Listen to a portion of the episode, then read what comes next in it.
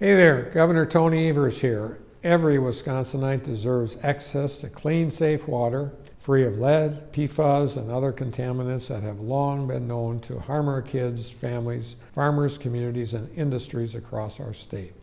From declaring 2019 the year of clean drinking water and creating the state's PFAS Action Council, to filing a lawsuit against more than a dozen companies who contributed to PFAS contamination, my administration has been working to address water quality issues since day one, and I'm proud of the progress we've made. I've also spent four years trying to get most of the Republican legislature to believe PFAS are a pressing threat to our state's economy, our health and well being, and our way of life. And unfortunately, the work we must do to address PFAS and other contaminants grows harder and more expensive with each day of delay. So earlier this month, I was proud to sign a budget that included the first real and substantive Republican effort to address PFAS after years of inaction, with a $125 million investment to address and prevent PFAS contamination statewide.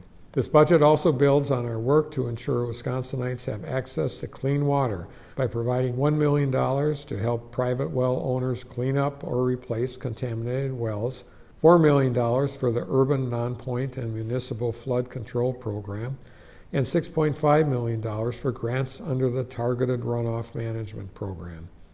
At the end of the day, we have to make sure that every Wisconsinite has access to clean, safe water, no matter whether it's for drinking in our homes and schools, for our crops or livestock, or our natural waters for hunting, fishing, and outdoor recreation.